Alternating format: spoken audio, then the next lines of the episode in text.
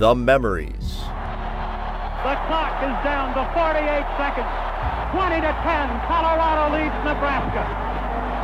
They have waited a long time for this. So many times the red flood has come into Folsom Field, and they have gone back across the border to the north a winner. It won't be this time. The stories.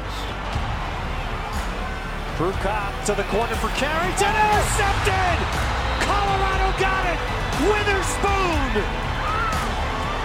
With the biggest play in Colorado football for years! And now, as a supplement to over 40 years worth of CU football coverage in the CU at the Game archives, here is Stuart with his CU at the Game podcast. Greetings, Buff fans from CU at the Game. This is Stuart Whitehair, publisher and editor for the CU at the Game website, and now your host for the CU at the Game podcast.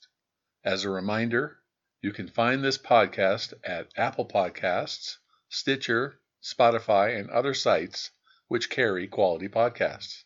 Hit the subscribe button, and if you would like, give us a rating and a review. This is the first season for the podcast, so your input and comments are much appreciated. This episode is our monthly mailbag podcast. In a few moments, I will be joined by Brad, and we will discuss a number of topics suggested by you. We'll take a look at the CU recruiting class of 2021, where it stands, and what prospects are still out there in CU sights. We will discuss some of the options being bandied about for the Pac 12's spring schedule and then pivot to the question of whether the Pac 12 canceled fall sports too quickly. Then, just for fun, Brad will get a chance to take a look at my top 10 games and my top 10 players of the past 40 years and let us know which games and or players in his opinion should have been ranked higher. It's a fun half hour of CU football coming during a week when we would otherwise have been talking about the CU opener in Fort Collins against the CSU Rams. I hope that the next half hour will give you a little bit of a football fix as we all press on into the fall without buff football. Okay, I'm here with Bradford Geiger from Highlands Ranch. How are you doing today, Bradford? Doing well. It was one of those glorious August days in Colorado where the sunshine was beautiful and the wind had finally blown the smoke from the fires out of the Denver area, and uh, my golf game, with notable exceptions, was pretty good.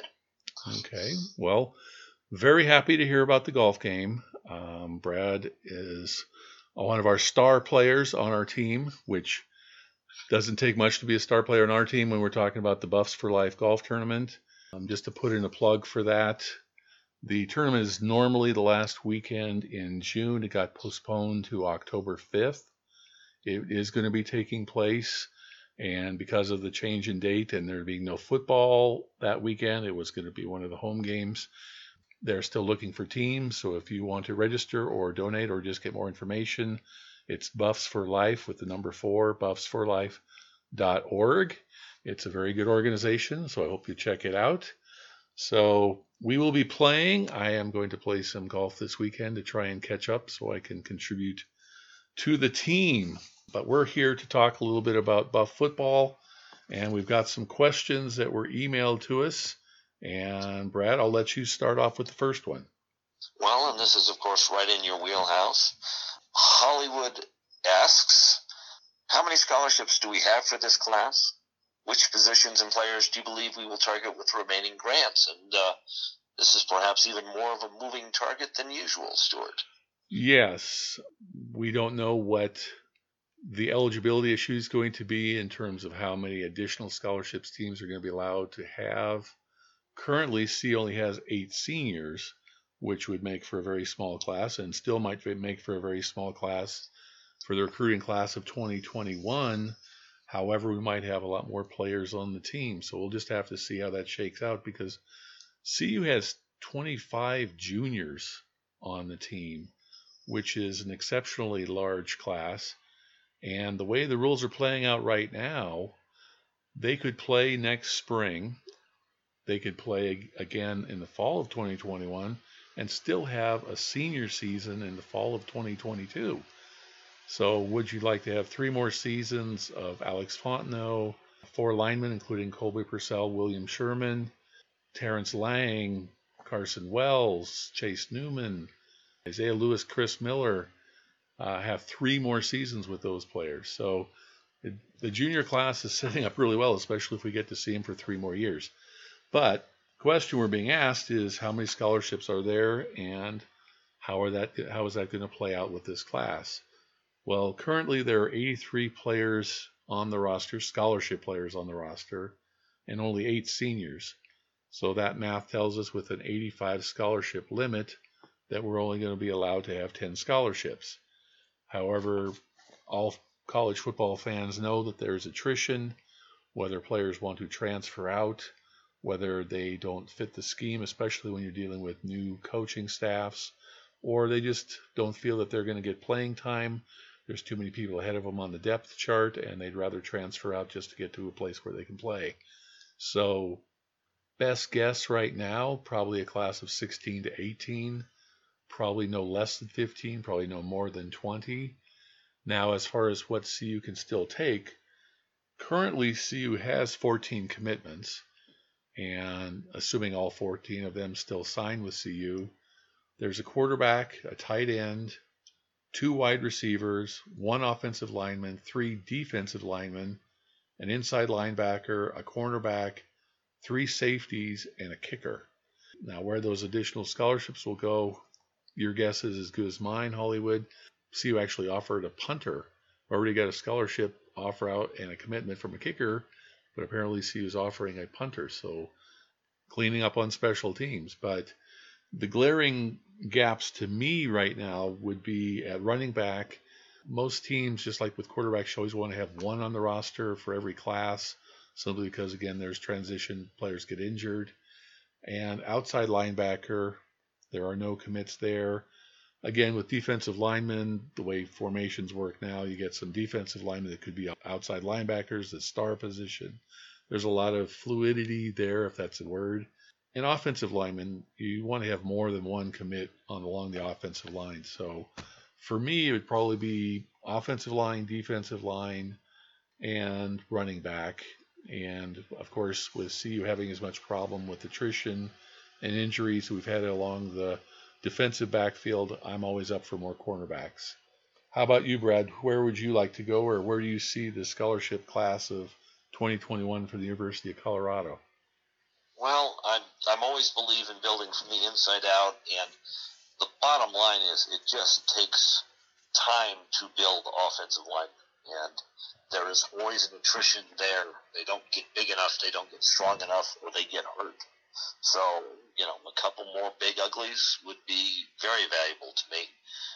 I think when you are beginning recruiting, I think picking up offensive linemen who you can develop, where I think coaching perhaps matters as much as any place in college football, is always a good thing. Yeah. And Mel Tucker, for better or for worse, as many times we have to say that name without spitting. He was recruiting the big uglies. He was doing well in the trenches in terms of recruiting, finishing off the class of 2019 and then the class of 2020 has some really quality recruits um, in the offensive line and in the defensive line, and hopefully that trend will continue. Uh, moving on, we got a couple of questions here. Uh, I got one from Mike S. for you, Brad, and this is some stuff that was on the CU at the Game website from the poll. Which of the following spring options would you like best for the Pac 12? Option one would be eight or nine conference games, playing conference games only. In other words, pretty much transitioning from what was planned for the fall and just putting it into the spring. Option two would be pods. There would be pods, Northwest pod, California pod, and then a mountain pod. So Colorado would be in the mountain pod along with Utah and the Arizona schools. The idea being there you'd have six games. You do a home and home with Utah and a home and home with each of the Arizona schools. And then Brian Howell from the Boulder Daily Camera also proposed a six game schedule. His idea was to play the six Pac 12 South rivals and then one crossover game from the North with ones against ones.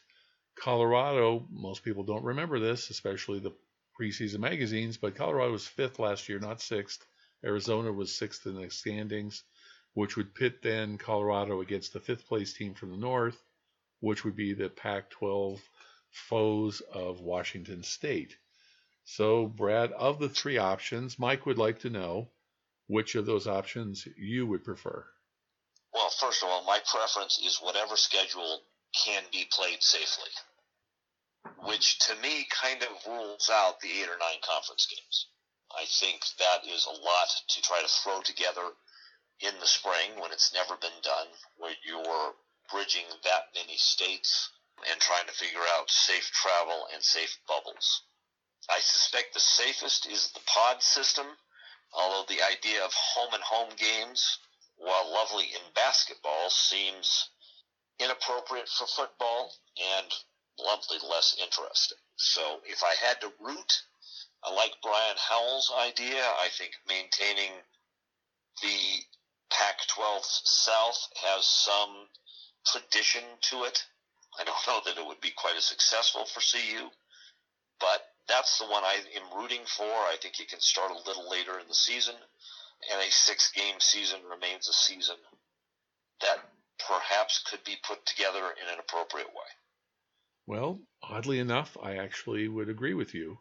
I think of those three options, playing the South teams and one crossover game, if it's going to be a six game schedule, makes the most sense. Again, like you say, in terms of having something at least resembling a regular season where you understand where you stand within your peer group in the South Division, and then one crossover game, and maybe then you'd have the champions meet in Las Vegas or something like that.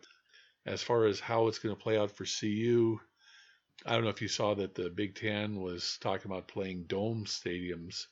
You know, the play in the Hoosier Dome or whatever, the RCA Dome, Indianapolis, playing up at uh, the whatever it's the Silver Dome is named nowadays up in Michigan, even Syracuse and other options. Um, so you don't have to play outside in January and February in Michigan, which does have some attractions to it. Of course, the Pac-12 doesn't have that option. I don't think outside of like the Kibbie Dome in Idaho, Pocatello has a dome. Northern Arizona had a dome, but these are small stadiums comparatively.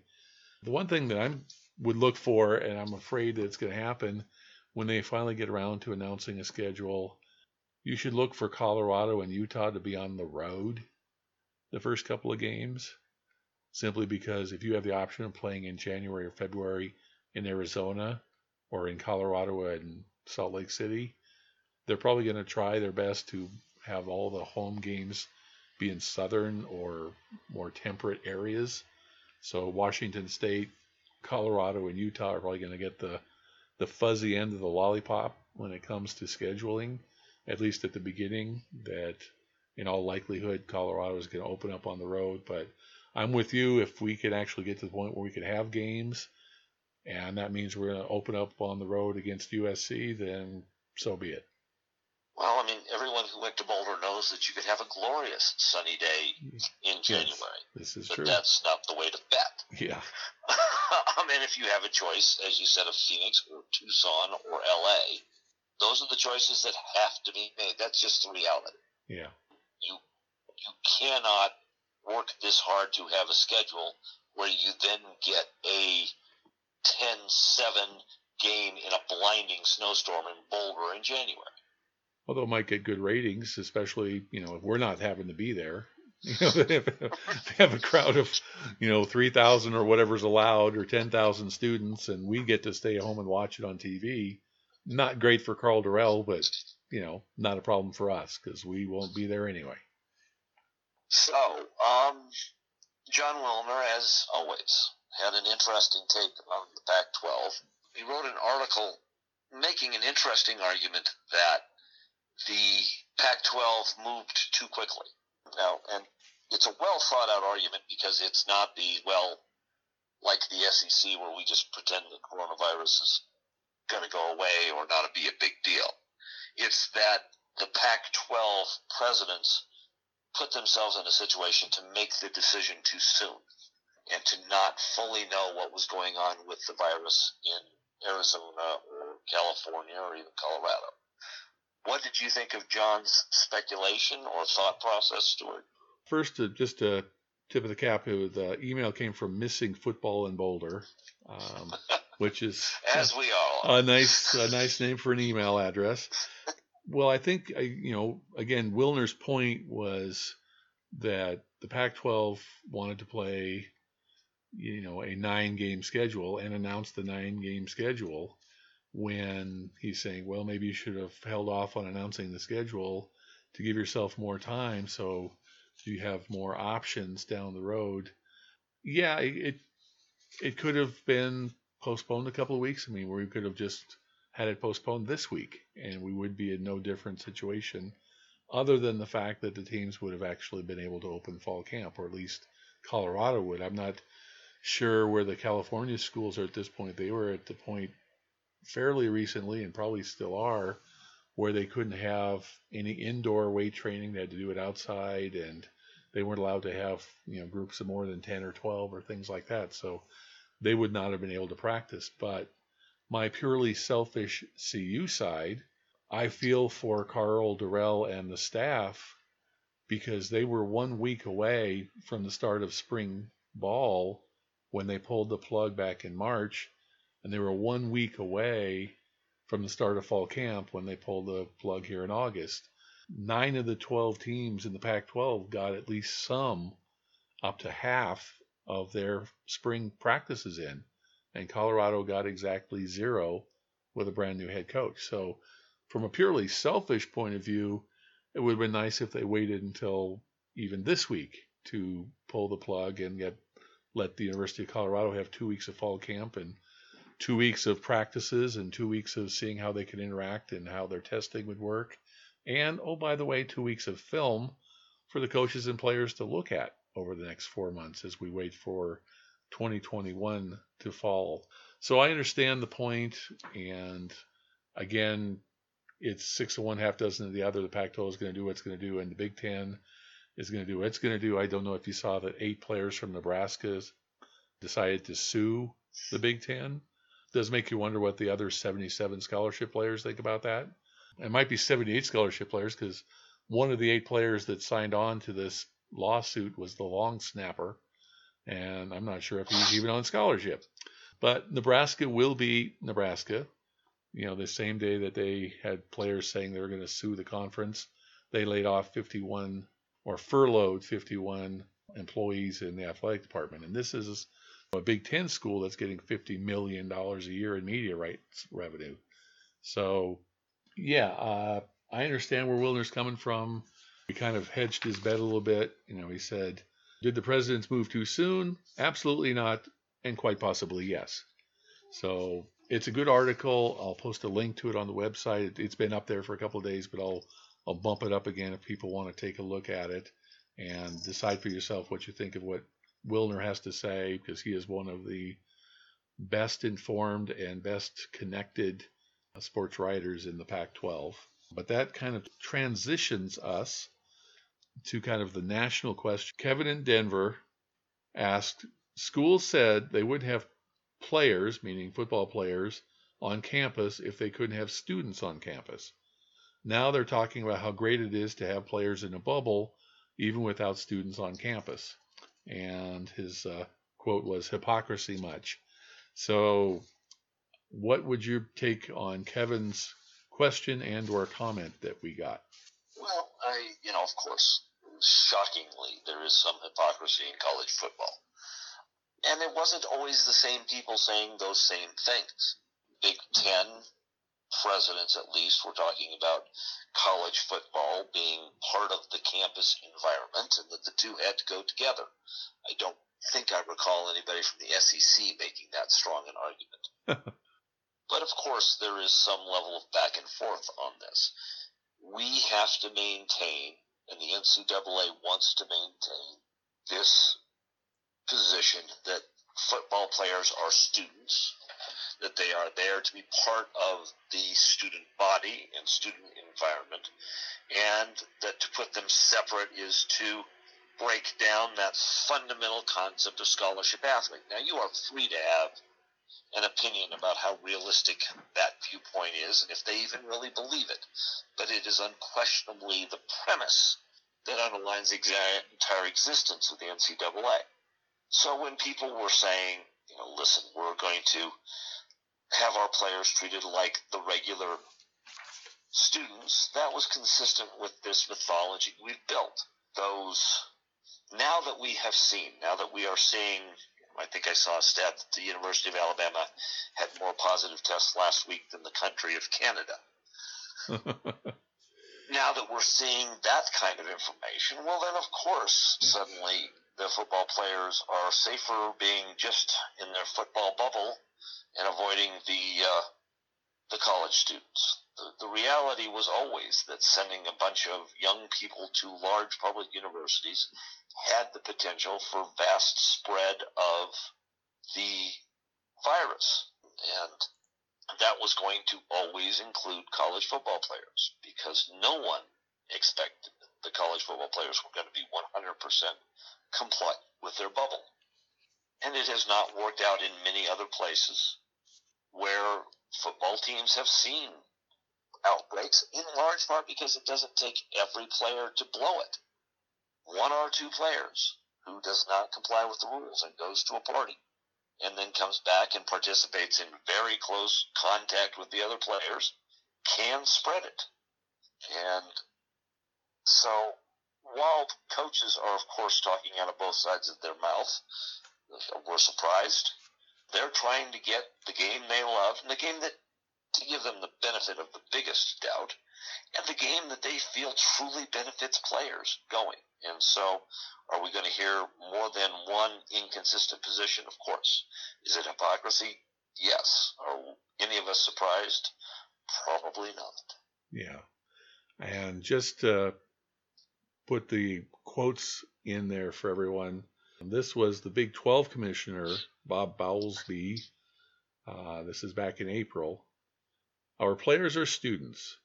If we're not in college, we're not having contests. Our message was we need to get universities and colleges back open and that we were education based programs and we're going to have sports until we have something closer to normal college going on. And the Notre Dame athletic director, Jack Swarbrick, at the time said, It's just hard to figure out how you can say, we believe the campus isn't safe for our student body, and oh, we're going to bring back one group of students. So, yeah, that was the hypocrisy. That's what they were saying in April whenever they sent everybody home and saying, we're not going to have this unless we're not going to have football unless we can have safety for all of our students. And our student athletes are, in fact, students. So, yeah, not a surprise. And yeah, there is certainly some merit to the argument of having watched the NBA, watching the Major League Baseball, NHL, you know, trying these bubbles and getting some success at those types of atmospheres. But then, of course, you get into, well, they're paid athletes um, and they have an option of earning a paycheck doing this. Whereas we're telling college students that they're not getting paid, but you're going to do it anyway. Um, and of course, all the schools have given the players, you know, a pass on opting out, unless, of course, you play for Nick Rolovich at Washington State and get your conversation recorded. But that's, you know, a different thing altogether. So it's going to be interesting to see how this all plays out. I mean, there is certainly a level of excitement just being able to talk about SEC football or ACC football or Big 12 football. Just to have somebody playing something is exciting, but whether or not it's actually going to happen remains to be seen with all of the students coming back, having the tests, and probably going to have some significant impact. NC State has already postponed their first game due to their situation that they have in North Carolina. So they were a month away from their first game, or at least several weeks away from the first game, and already postponed it to one of the open dates that the ACC allowed for. So we'll have to just wait and see if we actually have football in the fall. If that turns out to be the case, then we're going to have a lot of pundits laughing at the Big Ten and the Pac 12. And if it doesn't happen, then everyone's going to be talking about how we can try and make a spring season work. Well, let's let's finish this on a high note, or at least a more happy note in terms of memories. John P. had a question specifically for Brad. Thoughts on Stuart's top five or top ten, if you prefer. Which on the list would you change slash add slash delete? And he's referencing I did my top 40 of the past 40. This is my 40th year of being a CU fan. Thank you for that. Happy anniversary.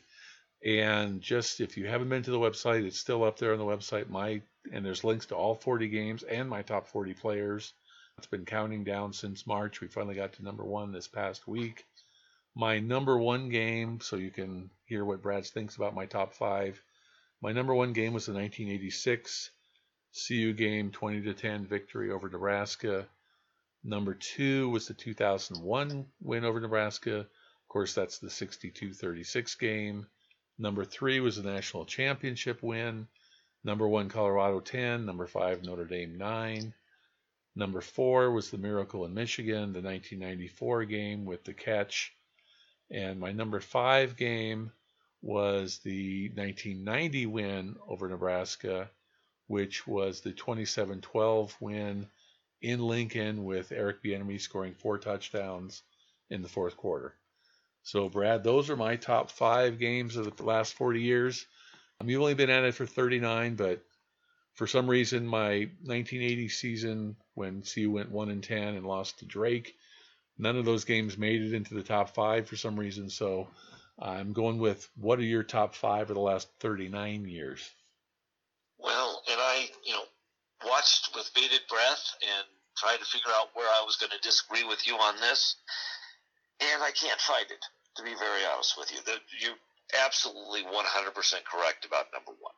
2010 was the biggest win for Colorado football as long as I've been following Colorado football, because that team should not have beaten that Nebraska team, and that team was the first to believe that we could continue to beat Nebraska.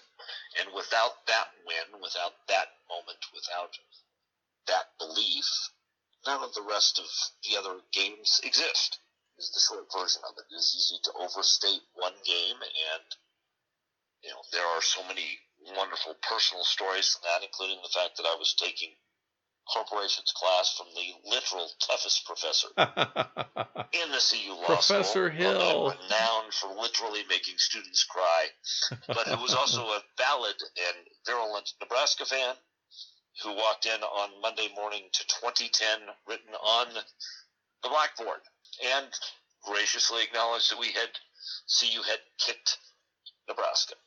And then sadly, as to the top five, it would be quibbling, I suspect, were I more. I think perhaps number eight, the uh, the Big 12 championship against Texas, could be somewhat higher. Perhaps I would move it over number eight over number seven, but the top five are simply ones that you cannot challenge. One is a national championship. One is the miracle at Michigan. Now, you can say that that year did not turn out the way we might have hoped it was, but for a single game, there is nothing you can compare that to. The number five and six are so very close, it's very challenging to figure out which one that's going to be. But watching Bieniemy come back and have the half he had against Nebraska, and then come back in the fourth quarter and play the way he did, this is truly nitpicking each of the top 10 games should be there. And each of them mattered deeply and greatly for the football program during those years when we had success. So while I might nitpick a couple of ups and downs, there you got it right. That's just the way this worked out. Yeah. Well, this wasn't part of the email, but I'm going to ask you anyway, so you aren't prepared for this. But out of my top five players, and my top five were Eric Bieniemy, Darian Hagan, Kordell Stewart, Phillip Lindsay, and Alfred Williams. Is there anyone there that you would rank higher or that you would move around? I'll give you the I'll give you the six through ten, and you want to maybe you tell me if anyone six through ten would move into your top five. Number six was Dan Graham, Daniel Graham, tight end. Number seven was Paul Richardson. Number eight was Barry Remington, still the all-time leading tackler in Colorado history. Number nine, running back Rashaan Salaam, and number ten, Michael Westbrook. So any of those that you would move in, or anybody that's outside of that list of ten that you would put into the top ten of your I think a very players. strong question has to be asked why Rashaan Salaam, who had the greatest single season, perhaps for any offensive player at CU, is not higher on the list. You know, career wise, as much as I admire Phillip Lindsay, I don't know that his accomplishments in my mind exceed those of Rashaan Salaam. I personally, my number one would have been Darian Hagan because I think for what he played and what he did, he was not the most talented player that we ever had, but his leadership was integral, indeed indispensable. We've had this discussion. The most talented player I ever saw play at CU was Alfred Williams Yeah. in terms of ability to just demolish an offense, to have to actually play around him and to plan around him. Alfred was at his best uh, better than anybody that has played at CU in my time. So I think those arguments can be made. I was talking to a friend of mine who played for Oklahoma State during some of those years, and uh, he believes Joel Steed should have been much higher up. He said Joel Steed was one of the hardest players he ever had to face Ah, on the interior line. very And good. Joel Yes. perhaps did not get as much credit as some. You know, his his was not the glamorous position, but he could uh, occupy two offensive linemen and occasionally three. So those would be again my quibbles on that. There would be very little that I would not like to go back and watch about Eric Bieniemy running the ball. However, Yeah. So great buffs. It's nice to be a fan of the buffs, and I'm posting there is a compilation put together by Buffs TV of the 1990 season and various highlight packages. And I will post that on the website if you want to go back and le- relive the 1990 season and have uh, some football. Um, I have to admit, when they've been doing Pac 12 networks, I taped some of the games, the CU games. Um, they were playing back from last year and from the 2016 season.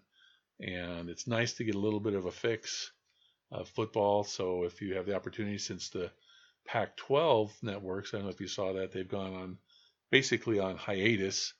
They laid off almost everybody. So pretty much the Pac 12 networks is going to be reruns for the next four months, no original programming. They let go Mike Yam, who was, I thought, was a very good host. So there will probably be other opportunities to watch CU highlights. The Pac-12 and 60, you can watch some of those games in an hour and get your fix over the next four months. One little last reminder before I let everybody go, let Brad go. I am going to be doing a game by game season for Colorado starting September 5th. We're going to pretend that we have our normal schedule with CSU, the opener on September 5th. I'm going to be doing game stories. I'm going to be doing locker room quotes and game notes and doing the whole thing and publishing it every week, just like those games were being played. So you can follow along, see if you agree with how I would see the games playing out and my analysis and my opinions of the Buffs in the uh, what is now a fictitious fall 2020 calendar. So Bradford, once again, thank you. We will do again uh, mailbag in September. If you have questions or comments, or you'd like to have your question on the next mailbag, it's just see you at the game at gmail.com. And your comments and questions are always welcome because you are a part of the Buff Nation. If you're listening to a Buff podcast in August of 2020, you are definitely a fan. So thank you for being here. And my thanks to Brad. And it looks like I'll be seeing you the weekend of October 5th. Looking forward to it. go Buffs. Thanks for checking in with the CU at the Game podcast. While the Buffs are not on the field of play this fall, it doesn't mean you can't enjoy CU football. The Boulder Daily Camera is running a pair of series to keep fans engaged. One is a week by week review of the national championship season of 1990. The other is a week by week review of the most interesting games in CU history played during the week that was. I will be posting from the CU at the Game archives companion pieces to the Camera's postings. For example, for the week of August 24th to 30th, the camera highlights CU games from 2001, 2003, and 2019. The archives, of course, have game stories and essays to go with those games, so you can relive those games, two of which involve mile high victories over Colorado State involving lightning delays. For my part, I will also be running a week by week special for CU fans, and I hope you're going to enjoy it. I am going to go through the original fall schedule and run hypothetical game stories each week. In addition, I will be tracking every Pac 12 game played this fall so you can check how CU is faring in the conference standings. This Saturday, September 5th, I will be posting the game story complete with locker room quotes and game notes from CU's trip to Fort Collins to play the Rams. I hope you'll enjoy the Buffs 2020 season as much as I am having enjoying putting it together. Until next time, stay well and be safe. Go Buffs. Thank you for listening to our CU at the Game podcast. For links to articles and stories referenced in this podcast, go to cuatthegame.com. That's the letter C, the letter U, at thegame.com. If you have comments or suggestions, you can leave them on the website or send an email to cuatthegame at gmail.com. If you've enjoyed this podcast, please be sure to subscribe and share it with your fellow Buff fans. Until next time, when we will again see you at the game.